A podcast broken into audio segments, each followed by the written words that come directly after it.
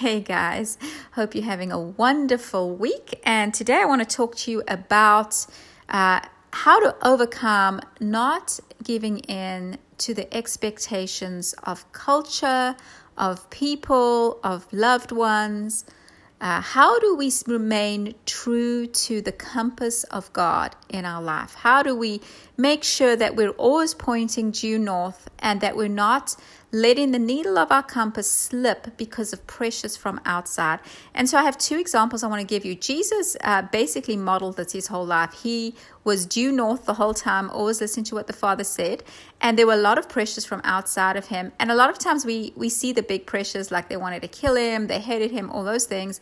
But, you know, some we don't really deal with that a lot um, in our culture we deal with the, the small little cultural pressures, uh, pressures from other people, sometimes hidden expectations people have for us that they don't even tell us, but we can feel it. And so we give into those things. And a lot of times we lose the power of who we are. We lose our voice. We lose um, sometimes even time. Sometimes we just give our time away. We give uh, we give who we are in a way in an unholy way. so I'm going to just share with you two things that Jesus did in his life that modeled for us how we can really step into that. So uh, the first thing was uh, I'm sure you all recognize the famous chapter where Jesus says, "Woe to the Pharisees," and he really. Um, really holds them accountable for some of their actions as leading uh, the believers of Yahweh in a perverted way in that season of time. And I mean, we know that as as the woe scripture. Jesus doesn't have many times where he does that, and so I do want to um, just make you guys understand, or just make it clear, I should say, that um, I am not in any way saying that we should be going around doing this. Uh, if you th- see Jesus' whole ministry, um, he really only did this twice, um, and so as far as we know. Um, and all the rest of the time, he had other pieces of his ministry that, that we are mar- we see are marked by healing, miracles, and uh, love that is tangible and felt. I do believe that every time he rebuked and spoke truth like this, of course, this was love. God is love, but sometimes his love just feels different. And but there weren't that many occasions when he when he did that. And so I just want, I just don't, I don't want anyone to feel like, oh yeah, I'm just going to go around doing this um, because Jesus did it. It's, I see it in my in my Bible once. Um, so, but I do want to tell you about that occasion because it's very interesting. He was actually invited to lunch uh, with a Pharisee. And so he was the guest of someone. He went in as a guest. They provided lunch for him, this man. It doesn't say Pharisees. There was one man that invited him for lunch, but obviously there were some other people in the room. And that's where Jesus began to do the woes. The woe are you, scriptures, because of what you're doing to the people. Um, and so there was a time for that. But here's the thing Jesus chose a really strange time to do those woes because I just know myself when I'm a dinner guest with someone, or if somebody invites me to something, or if somebody gives me something, or if somebody flatters me or some, says something good about me, something inside me softens. And I sometimes even hold back what I know I should say. I know I've, I've, I've seen this in my life, and obviously, um, we're all walking toward more and more wholeness and understanding how to be the way God made us to be. Um, and so, but we're all in process. And I've noticed this um, in my life, and I've noticed um, how God has taught me actually how to not allow flattery and how to not allow um, even the sense that you need to owe someone something from holding back the voice of God. And that's, you know, anyone who's in prophetic ministry, anyone that functions in the office of a prophet as well, um, you will know that it's super important not to allow the external expectations pull you from what God is asking you to do. And so Jesus, uh, he clearly was not the ideal dinner guest in this situation, but it's a lesson to us that we cannot allow expectations, even hidden expectations. You know, somebody gives us a gift and then it feels like we have to give them uh, extra favor or um, do th- something extra special for them, actually, we can receive a gift um, with gratitude and with true love and gratitude without having to reciprocate, and certainly not having to actually uh, change who we are or change truth or hold back what we feel Holy Spirit's doing because of that. And uh, you'll know when you're in ministry, um, even if you're, you know, ministering to a friend, a lot of times there's that awkward feeling. Um, but Jesus managed to get through the awkward feeling. So, you know, it's never fun to feel awkward, but Jesus shows us too, it's super important to overcome that awkward feeling.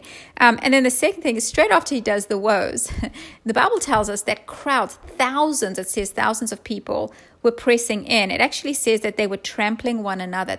Could you imagine that? Like the masses of people, the demand. They just wanted to see Jesus. They wanted to hear him teach. They wanted to have him release power over them and heal them. Thousands of people so that they were trampling. And so Jesus has just spoken the woes, and then there's all these people waiting for him. So he goes out, and you would expect him to think, oh my gosh, all these people, I'm going to have, I need to teach them right now. I mean, could you imagine the feeling of expectation in that atmosphere of there's a demand for you, Jesus, to teach us right now. We're, we're trampling, literally putting each other's lives in danger because we are so hungry for God. There's a demand for you to teach. But Jesus, once again, is not pulled into the pressure and expectation of people. It says that right there, he says, um, he began to speak first it says to his disciples. So he took his disciples aside or he he was not interested. He ignored the demands of the crowd and he actually began first to address his disciples and so he knew that there was a need first for him to teach his disciples and not the crowds. And so once again, he was not giving into this expectation. And so this, you know, if you're in ministry or if you're not, whether you're in business, marketplace, whatever you do in life, a lot of times in ministry, you can feel that pressure a lot because um, there are extra pressures for ministry when you're in ministry. And this is a huge lesson to hear the voice of the Holy Spirit more than the voice of man. And a lot of times people don't like that but people also get used to it and they just it's okay like you know you eventually um, you eventually be who you are meant to be and people actually get used to it and they accept you for that. And you know i would rather be who god has created me to be and not be as liked by as many people than pacify everyone and allow myself to fit into a mold. Because the truth is you know Imagine if Jesus, every time there was a demand on him, he fitted into that mold. And then he fitted into the next mold. So he fitted into the Pharisees' mold at lunch. And then he fitted into the mold of the demands of all those people. And then he fitted into his disciples what they wanted him to do. And there were so many people that had different expectations. They wanted to make him king, they wanted so many things. Imagine he fitted himself into everyone's demands.